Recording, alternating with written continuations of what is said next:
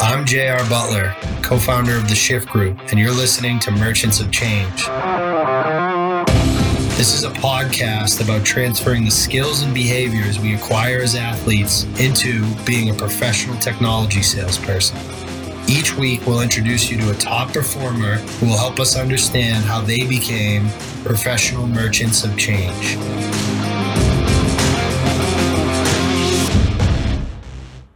What's up, kid? How we doing?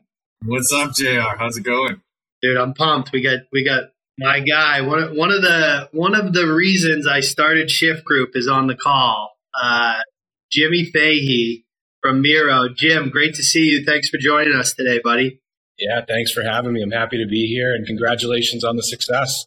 Absolutely, man. Well, you you you laid the groundwork, pal. Uh, we've got we, we we matched your story with a bunch of other guys. You've you've helped us talk to a few people, so we're psyched to have you. Um, so a little bit of little bit of background, John. J- Jim and I have known each other for uh, I don't want to age myself here, but like 16 years. Um, Jim grew up in Massachusetts. He's a hockey guy. Uh, played at CM. He was a two year captain won four state titles. That's ridiculous.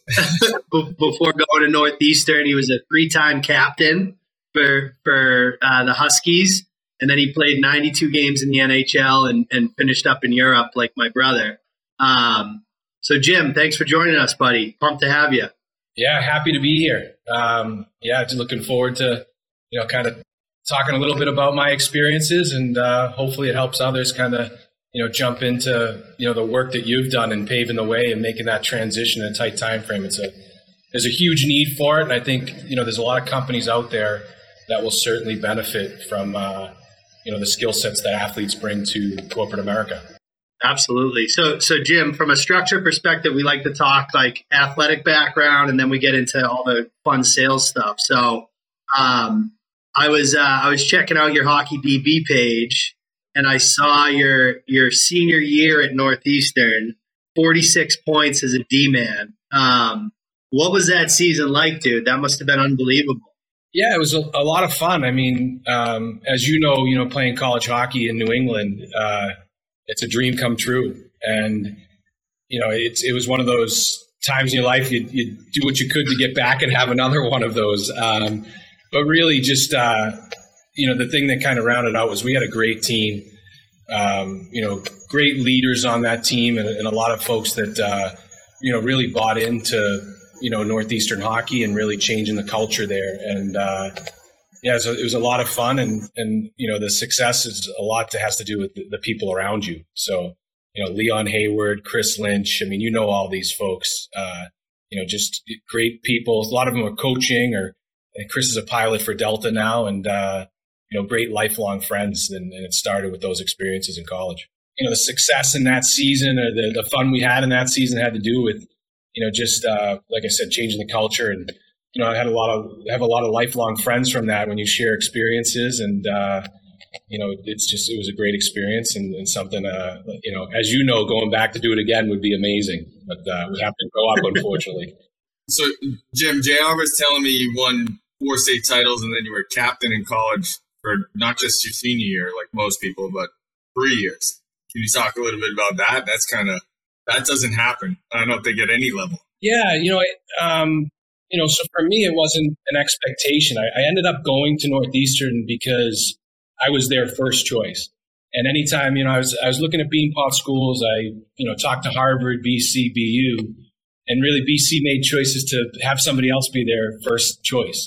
And um, you know, that was Brooks Orpik at the time. And at BU, it was Chris Dyment, great players and everything else. And, um, you know, but Northeastern was really my opportunity to be that go-to individual and, and kind of, you know, help change the culture there. And Bruce Crowder, you know, brought me in Paul Canada, Jamie Rice, great leaders at Milton Academy and Babson as well. Um, and so I made that that choice to go there. And it was a surprise to me, to be honest with you, as we kind of you know, went from our freshman year to sophomore year to be asked to be an assistant captain sophomore year and a captain, you know, junior and senior year. And um, I really didn't think much about it other than just, you know, continuing to try to lead by example. And, and um, you know, we had a great structure, though. Like I said before, we just had some great people, um, you know, that were dedicated to building the program and, and dedicated to really winning hockey games. And, um, you know, so it was just kind of right place, right time, I guess you could say, and just trying to do the right things. So that is, I mean, that's incredible as a sophomore to be given that leadership title. Um, that's like really special. And obviously, like you've taken that leadership on to the next level, which we'll get in a little bit later. One thing I always like to ask defensemen because there's like one reason and one reason only that I got to play college hockey, and it was because my my D partner my junior year was Keith Yandle. So I had like 24 points. I think I had 23 second assists and one goal. Yeah. um, so I, I, always love to know like who who is your favorite D partner that you had in your oh, career? boy. And why? Um, I had a lot of them. Um, in college, I would say it's probably uh, Joe Mancuso or uh, Rich Spiller. Um, and the reason it was Joe Mancuso, I mean, it's hard to compete with your experience with Keith Yandle. I mean, Keith grew up in the same town as I did. Uh, obviously, you know his family, great, great family. Uh, Brian, very successful as well, and both awesome, awesome hockey players. Um, but I, you know, I would have to probably say Joe would be my choice because uh, Joe had a way of creating space out there. He was a walk on at Northeastern, and um, you know, just earned it every single day. And I played with him quite a bit and um, you know the, the experience was awesome because he, he did his job and he expected me to do my job. He'd hold me accountable. And um, you know he was just you know always there for you. He was reliable steady um, you know never got hurt was there every time you needed him. So i would probably say joe mancuso in college. So jim uh, a lot of our listeners are student athletes and they're all you know trying to get to that level of playing professional in whatever league it is. But can you talk a little bit about your student life at Northeastern and what, what you were like? And I I don't know what it's like at Northeastern, but uh, you know, some schools it's it's hockey first and school yeah. second. So can you talk a little yeah, bit well, about that? That's not the case at Northeastern. I can tell you, I can assure you that. Um, and I and I'd go back to probably Catholic Memorial. Um, you know, my father was and my mother were instrumental in basically put me in a situation where, you know, I didn't get one without the other. And so they were very, very clear. And if they were paying for school and, and giving me the ability to, you know, have the platform to learn and grow as an athlete and a student, um, that I wasn't going to be playing hockey if I wasn't on honor roll. And that was something they said really from the, the beginning. And so, you know, both my, my mom was a nurse, worked nights. My dad was a, a, a tile guy and worked days. And so I learned work ethic from them. So that was really the thing is, you know, coming in from from CM to Northeastern, it was really instilled in me and like, you know, you got to get the grades first. If you don't do that, you know, you can't focus on, you know, the hockey side.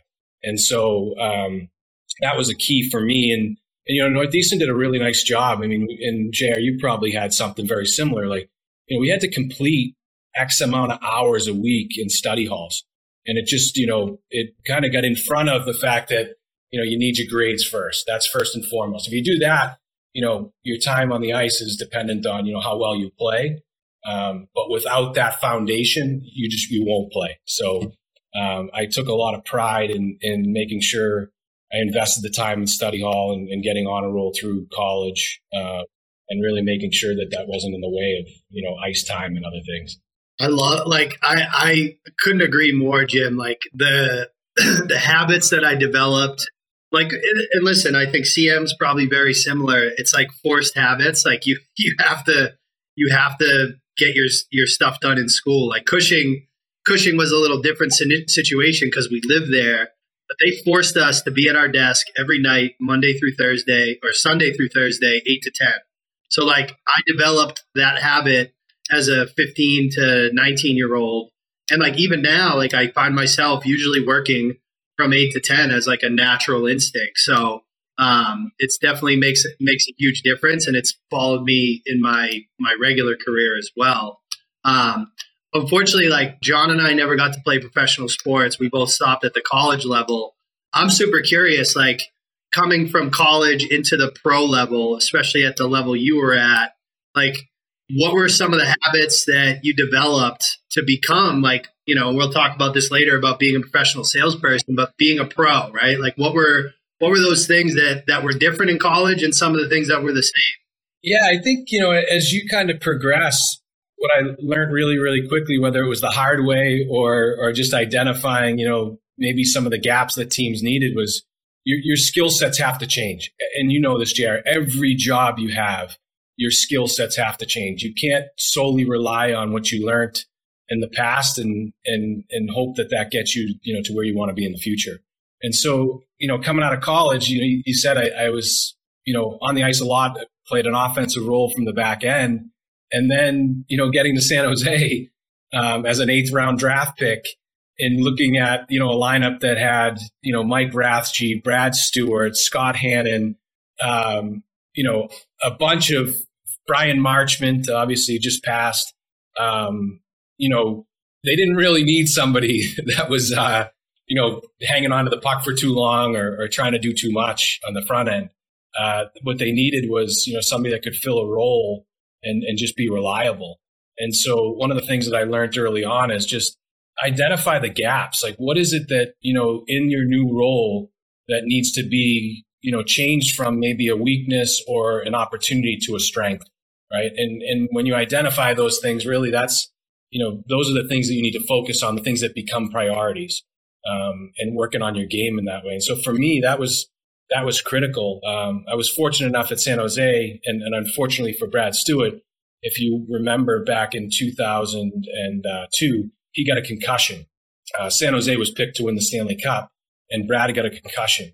And that really gave me the opportunity to, to make an impact on the power play, but I had to earn that. With Daryl Sutter being your coach, um, you weren't just going to kind of walk in and get on the power play. That wasn't how it worked. And so they, they made some trades, brought in a couple people, and uh, what I identified as the gap is like, you know, you need to make an impact. So I started to, you know, meet with Chris Nilan and learn how to fight a little bit and, and do some of those things. And so, and not that I was going to, you know, at, you know, six foot and a half and 210 pounds, you know, make a huge impact, but just the willingness to fill those gaps and the willingness to play any role to make the team, uh, you know, was something that I learned early on in any job is, you know, identify why you're there and then focus on those priorities to make the team stronger. So you mentioned Jim a lot of legendary names right there, and mentorship is is big in this in this podcast. It comes up a lot, whether it's in sales or hockey or athletics. But can, can you talk a little bit about some uh, some of the mentorship aspects of your early days in in hockey? Yeah, you know, looking back, John, it's interesting. Like, and you know, Jr. Like, uh, we saw this when we started to work together when when I was at EMC and you were at ICI. Um, there's a lot of great people that have done the work and laid the foundation for us to be able to be successful. And as I look back, I think of people like Jamie Shepard, who like even when I messed something up for a customer at EMC, you know, Jamie was one of those people that say, hey, don't worry about it, we'll fix it. And, you know, there are other people as I go back and to your question around hockey that as I reflect on that, um, I think one of the people that made the biggest impact on my career um, you know, was, was Bryan Marchment. And, and obviously I said, like, you know, he just recently passed at 53. It was awful. Um, but, but Mush was one of those people that, you know, really took me under his wing and, and showed me that, you know, mistakes are going to happen, right? Like you just, what do you do next? Like you just don't make the same mistake twice. You know, if you're going to do something, do it as hard and as fast and with all your energy that you have. Um, him, you know, another name I would say is Adam Graves. Uh, Gravy would take us on dinner on road trips. And, you know, obviously I, I grew up and, and finally had a few dollars in my wallet and I wanted to pay for the meal. I've never seen an individual more upset with me trying to pay or another young player trying to pay for a meal. It just, he was not going to have it. And that was his way of saying like, Hey, listen, I earned this. And, you know, you need to understand like that there's there's a pecking order here. So I would say Adam Graves, Bryan Marchment. Um, I ended up living with Kyle McLaren for quite some time on the road. Uh, he was another one that really kind of took me under his wing and, and showed me, you know, what a young player in the NHL was and and how to kind of, you know, go about your business and do your job and uh, you know not be too loud. Don't don't attract too much uh, attention. But there were a lot. I mean, Joe Thornton, Scott Hannan used to let me live in his house in San Jose. Joe Thornton was another one that um, we were the same age. I, I, think I was actually three months older than him.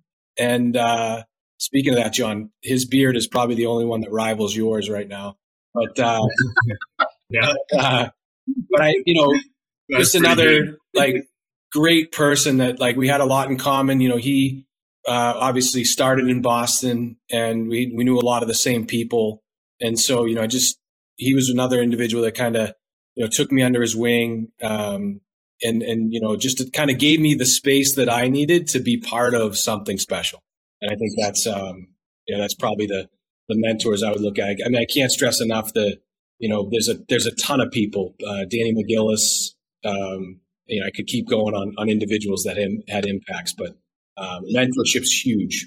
it's it's so crazy to me how the lessons you learned in like college and your pro career and the same thing for me like how they translate into the working world right? Like talking about like finding your role you know getting over getting over mistakes right? Like you know like uh ted lasso be a goldfish right?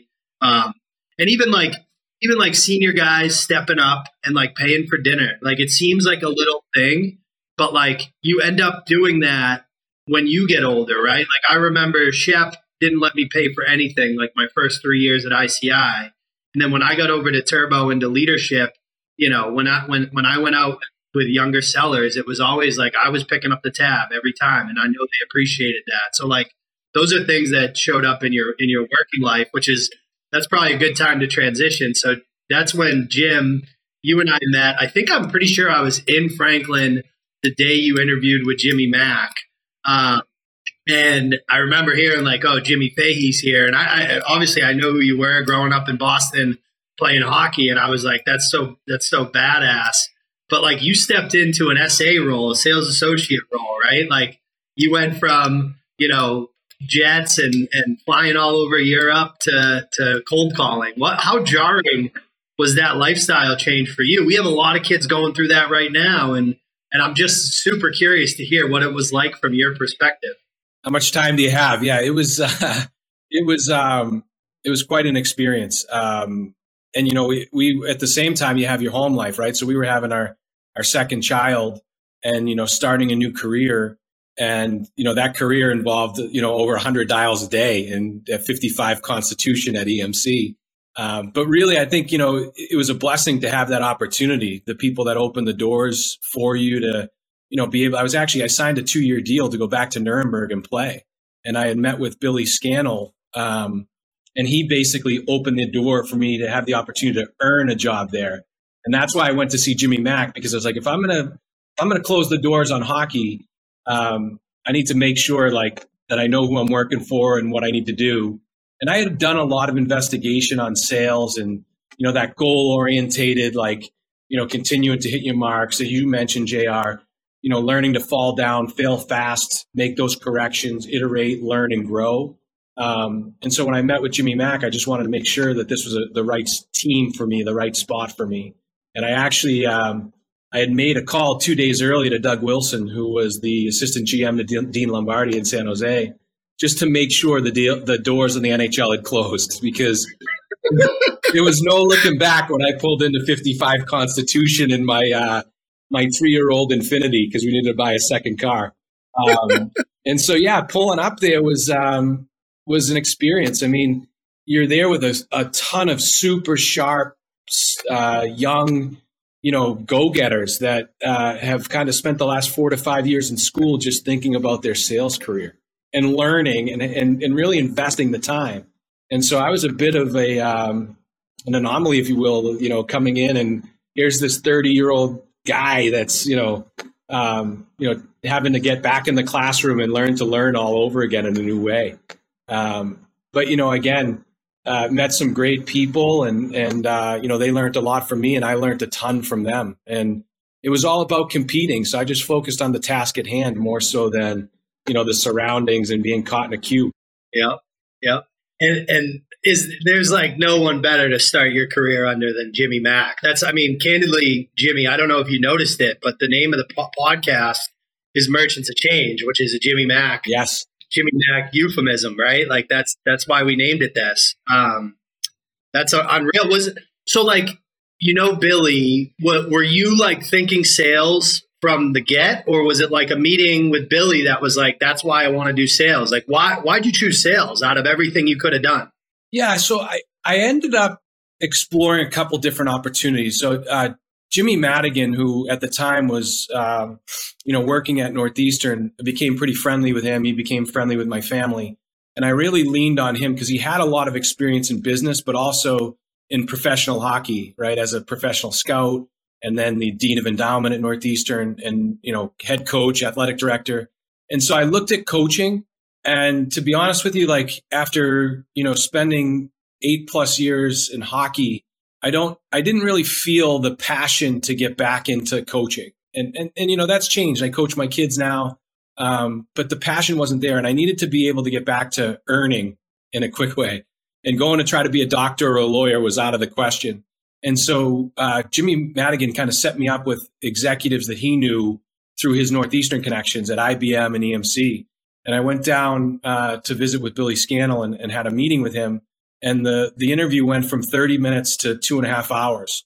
And he pushed back a flight that he was taking to san fran. And i was like whoa like talk about a commitment. We had a lot in common. Uh, his dad my grandfather worked in the same place at edison back in the day. Um, and really just like he gave me the opportunity. So you know what i realized is like the same type of people we talked about in hockey like those that sacrifice those that do the simple things they're the same leaders that are in sales right? They value teamwork, they value execution, they value hard work, they value coaching and curiosity. Um, and so that it just it, it was almost decided for me where I could have built a career in this if I just do the same things, learn again, invest the time, make the right sacrifices. Um, and it just was the right fit because you know it's very similar. That's why I think what you guys are doing is awesome around or JR around you know shift is there's such a need for those driven uh, people that know how to succeed and fail fast in in the world of you know tech sales and sales in general. Can you talk, Jim? I want to pick on that a little bit because a ton of our listeners and, and candidates that shift are coaching. Like you know, a lot of former athletes they get into either coaching or working yeah. at fitness centers or gyms, and they they try to keep the uh, the athletic dream alive, if you will. And can you talk a little bit about the difference between you know I'm sure coaching is is very lucrative, but the opportunity to earn in sales, you know, that's what a lot of yeah. athletes are wondering about. They're so one of Billy's sales tactics like was um, he grabbed this. It was probably like four inches thick, and it was you know computer paper spreadsheet type of you know Excel spreadsheet that had every single sales rep at EMC at the time and their earnings and he plopped it on the table in front of me and he said to me, he's like, Hey, I'm not saying you're going to be in the front page of this book or the back page of this book, but as far as a career and you being able to provide for your family and you being able to provide for others, create opportunity. I'm a big Bill Russell fan. If you, if you look at Bill Russell, he never talked about how he played. He always talked about how his play made the team better or like how other people kind of made him better. And, you know, for me, that booklet, I'll never forget that dropping on the table. It was heavy as heck. And, and kind of going through it and just kind of understanding like, man, it's up to you what you make of this. Whether you're the last page or the first page, it's the same thing as being in athletics. You want to stop playing as a mighty might, or do you want to stop playing as a uh, as somebody that makes the highest levels in the world? And so, you know, the the opportunity to earn a lot is there and it is all dependent on the effort you put in and and you know where you're willing to put yourself out there to to learn and, and grow. What what advice jim would you give to the candidates we're working with that are making that transition you made back in that like that last phone call to san jose and the drive down you know 495 to constitution boulevard? Like what if, if you could go back like what's one thing that you would like say hey make sure you think of this or you know take this perspective or or develop this habit like what's your biggest piece of guidance for those folks that are going through the same transition you went through years ago? Yeah i mean i think like putting yourself out there and you know as you know jr you alluded to before like the people you meet along the way the mentors you had in athletics like they want to help you. Like i want to help people that you're bringing in jr like i want to see these people be successful and that's just innately like that's that's a human characteristic for good people like to have. So don't be afraid to put yourself out there. The other thing I would say is like change can be scary for people and it comes at different levels. Go go at it as fast as possible. Like I mean, I remember in inside sales, like there was a, a woman that sat next to me and um, she got off a call and she was super smart. She got off a cold call and she was crying because somebody yelled at her. And so I was just like, you know what? Like, why not call this person back? Let's just call them back and make sure like they leave with EMC being like, obviously we got them at a bad time, whatever. And so like that was, I mean, I was scared inside, but I was like, you know what? We're to let this fly and see what happens. So I would just say, you know, charge at change fast. Like try different things, fail fast. Um, you know, invest the time to learn. Like don't, you know, jump ship. Um, you know, and that's why I think, you know, you know, shift is such a an awesome opportunity. Like get in, learn from others, build that kind of, you know, uh, camaraderie around you and people with the same experiences, but hit change fast. Hundred percent. Well said, dude. That, that was awesome. Uh, you, Jim, like I was there, right? You went from that SA role to a quota carrying role pretty quickly. I think, you know, partially it was the timing of EMC doing that resegmentation, right, with the inside sales. But I think a lot of it, like we we deal with a lot of kids that are more mature. They've done another job. They've been a teacher. They sold insurance. They did other things. Eh, but every even the kids that come right out of school, they all want to get to a closing role as fast as possible. What do you think? It's kind of two questions. What's the best way to get off to a fast start beyond what you just talked about? Because I think that's a huge piece of it. And then, like, what are the areas of development for this? Like, you, you're now in sales leadership. You've hired a ton of salespeople. Like, what are the areas of development that new new salespeople need to lean into more? So it's kind of a two part question. Best way to get into a closing role, and the areas of development you should most focus on when you when you first start in sales.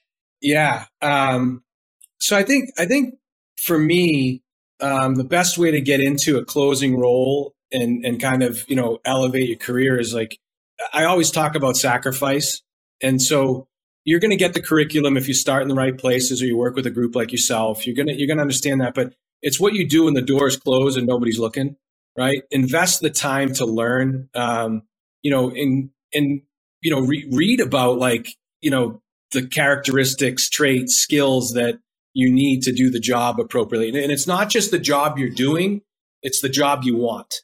So don't stop setting those goals, set those goals and keep the timelines tight. I always look at things zero to six months, six to 12, 12 to 18, and then beyond. Um, and, and put something quantifiable around those goals. So there's a time frame you want to get to the point next, and then understand what the pay is. Do you go from 50 to 100? Do you go from 75 to 100? And then keep yourself like on those tracks to say like these are the goals I want to get to and what I want to be earning. So I think if you continue to just that behavior around setting goals and attaining them is the fastest way to get there.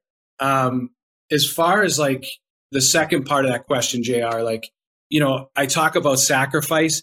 I, I think like I mean the focus. You, you can't do everything.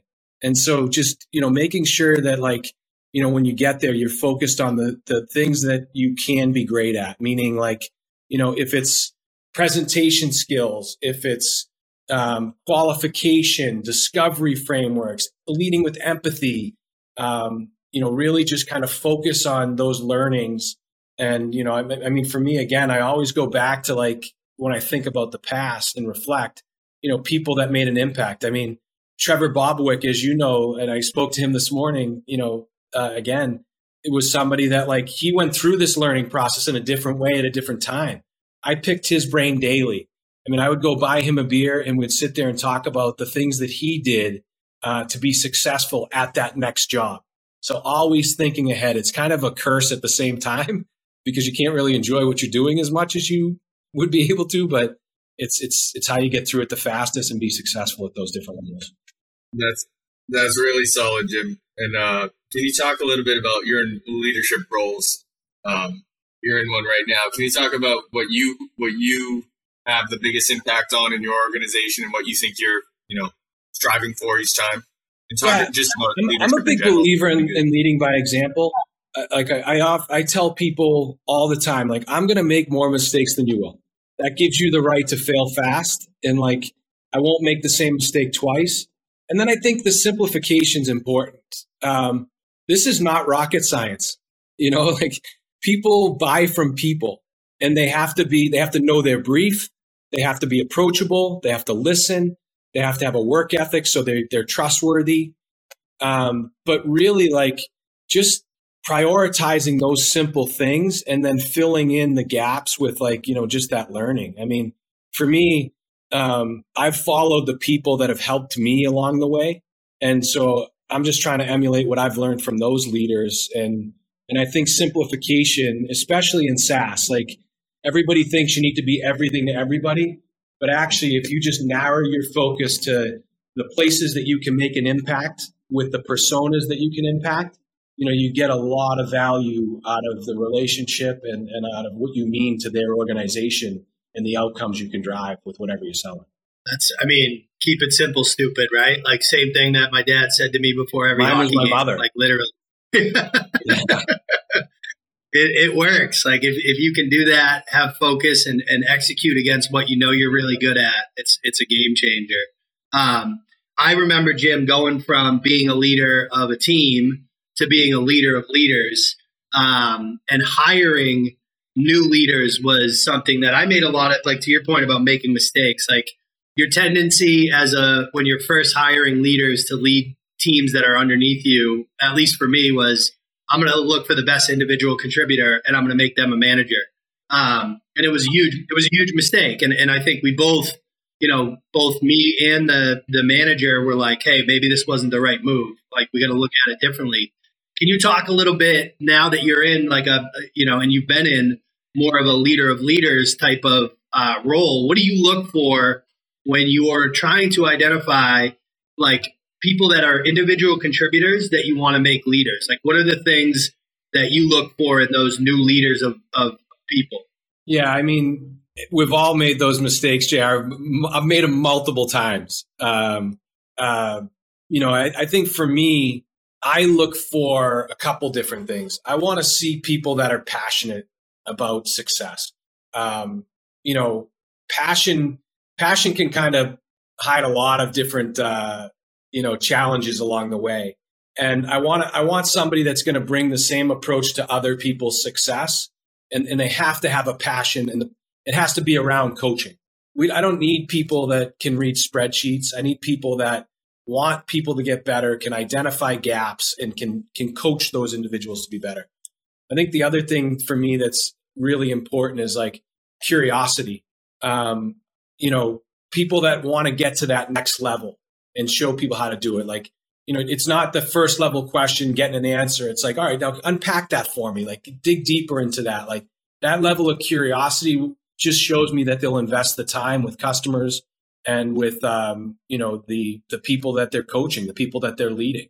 And you know, in this world, things are changing so quickly, so that you know curiosity is just keeps them ahead of the curve in my mind. And then I, I think the other thing, and I alluded to it before, is um, is teamwork. Like I want to understand, you know, what they feel their their role is. If they think their role as a leader is to orchestrate, you go this way or that way, not for not for our organization. Like what impact can you make on this team and how are you going to make this team better? Like a force multiplier. Um, you know those are some of the things. Other, other things like you know people that are self-starters right how have you talk about an obstacle you had in your life. What did you do to change your approach? And then what is something that you've done difficult that you started on your own? And, and i'm looking there for impact. I'm looking for impact in those discussions. I, I always i always used to say to my new leaders i need you know, because you come in, especially when when Turbo was really a rocket ship, we were moving a lot of like 24, 25 year old kids into management roles. And they think, to your point, they think their job is to make, to tell people what to do. And the thing I always used to say to them is like, listen, you now work for your seven sales reps. Your job, you have one job and one job only, and it's to make them successful. Their job is not to make you successful. Your job is to make yep. them successful. And if you come with that mindset into a leadership role, I think you're, you're going to manage people differently. You're going to talk to them differently. And you're just going to think about like how you fit into the team in a different way. And I think those, those people that pick that up quickly are wildly successful. And, and people will want to work for them no matter where they go. They, you know, and it's, uh, it really just, it builds that culture. And, you know, you, you never worry about those individuals when you close the door behind you, like because you always know that like the that they're you know kind of bringing the right culture, they're bringing the right character to the situation. Hundred percent, hundred percent. That's awesome. Um, so I think uh, we're getting to here now to the last two questions. Um, every every seller, and I know like my answer to this, um, has one skill that they've developed that really makes them elite. Obviously, Jim, getting to the leadership level you've gotten to, you were a great seller as well. What was like your number one skill that made you an elite seller? It's a great it's a great question. Um, you know, for me, it, this is going to kind of be a, a, a cop out to some extent. I, I'd have to say time management. I think you know you can always look at like you know pure skills, negotiation, presentation, you know all of that. Um, but for me, I think you know back to the keep it simple, stupid. You need to be able to say no to things, and you need to prioritize the the critical, right? You know, not not everything needs to get done today. And I think you know making those sacrifices, and it can be a curse, right? Like having a young family, starting a new career, and trying to do it as fast as possible. And you know this, Jr. Like you, have to sacrifice things. You have to have a great partner with you to say, like, man, I'm going to do this and be very clear on your targets, and I need help. I need you to help me here. And so having that at time management and really prioritizing the things that are important to you to get to those levels to provide for your family, I think for me is is probably the thing that's made the most impact. It's it's so true that as a salesperson, the only resource you don't you can't create more of is time. And young sellers are are have a major tendency to waste their time in opportunities with people on accounts that they're never going to buy, yeah. right? And like I think it takes it takes some unfortunately it takes some scars to like really learn yeah. your lesson there and go, you know what? I'm going to move on from this. I'm not going to talk about this deal in every single QBR for the next you know, two years, which, you know, sometimes I would let reps continue to talk about deals. I would never talk about those deals to my leaders because I knew they were never going to close. And I just needed the rep to learn themselves. And you know, you know? right? There's been many vacations where you're sitting in a room trying to close a deal at the end of the quarter. And, you know, when you reflect and, and kind of think about that deal, you're like, man, if I just asked the executive buyer two weeks before if it was possible to do this, and I mean in many ways, not hey, my expectation is this gets done this month. No, like I am setting expectations that we're doing this partnership this month. Like, are you, we aligned in that? And it's just having that that courage to do that earlier. And then you know what? It gives you the time to go invest in something else, right? And that can be your career, your family, learning and growing, all yeah. of those things. And I think it's it's critical for people to have the courage to say no and say, you know what, like I did I buy the book, qualification, MEDDPICC, all this stuff. This is not going to come in, and you have to be honest with yourself. Yeah, you, t- you took the words out of my mouth. Courage. I was going to say confidence. It yeah. takes a little bit of courage to be like, hey, I don't have time for this. Like and owning know, it and learning think from about it. Yeah. anybody else but your time because you don't get it back. Absolutely. That's so, huge. Jim, you'll That's love great. this one. So, my dad used to say to us when we were little, you know, hey, a, a lot of a lot of kids play hockey but there's not a lot of hockey mm-hmm. players, right? And you know, he was kind of embedding in us early, basically being a pro, like taking everything and approaching everything in a way where you're not just playing hockey, you're a hockey player. You're prepared, you know, you're getting rest, you're practicing, you understand the competition, all those things. And we think that the highest the highest praise you can give a salesperson is calling them a, pro. Like this this guy, this girl is a pro. For you, what are the things that that you meet a sales rep or you have a sales rep that works for you? What makes them a, a sales professional? What makes them a pro? Yeah, I, I, think the first thing is they, you know, they know their brief, as Billy Scanlon used to say. They know what they're talking about. They they are dedicated to to become an expert in that field, the subject matter expert, whatever you want to call them but they know what they're doing, right? They play at the top of the game no matter what the sport is, the the instrument they play, or the you know the the job they have. Um, I think the second thing is, and I'd go back to it, is just leading by example. Um, you know, you can just see behind every professional or somebody that I would call a professional, they lead by example. there's a group of people behind them that is learning from that individual, right? That next level of leadership, that next level of uh, individual contributor, you know, they're the ones that are wanting to go to dinner with the Adam Graves or Bryan Marchments of the world. Um, and they're learning from those individuals. So the influence is there. They're making a big influence. So I think they play at the top of the game. They lead by example, and you can see the force multiplier in the influence they have in an organization. That to me uh, is a pro. It's so true because it, it doesn't even have, they don't even have to have captain or manager or director titles. Like some of my best leaders were sales reps that just did the right thing.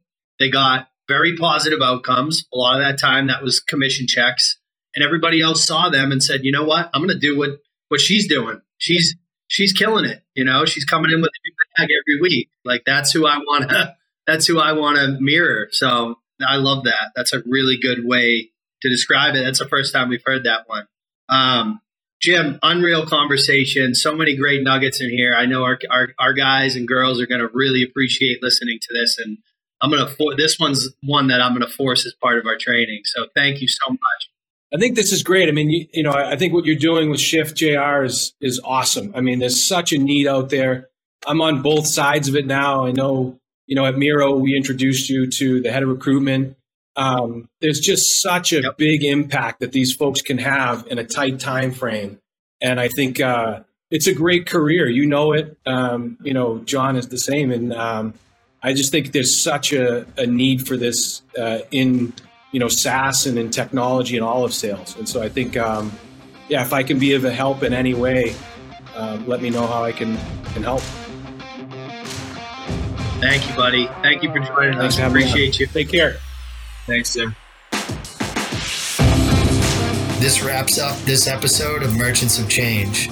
If you enjoyed this episode, the most meaningful way to say thanks is to submit a review wherever you listen to podcasts. If you're interested in working with us, please come find us at www.shiftgroup.io.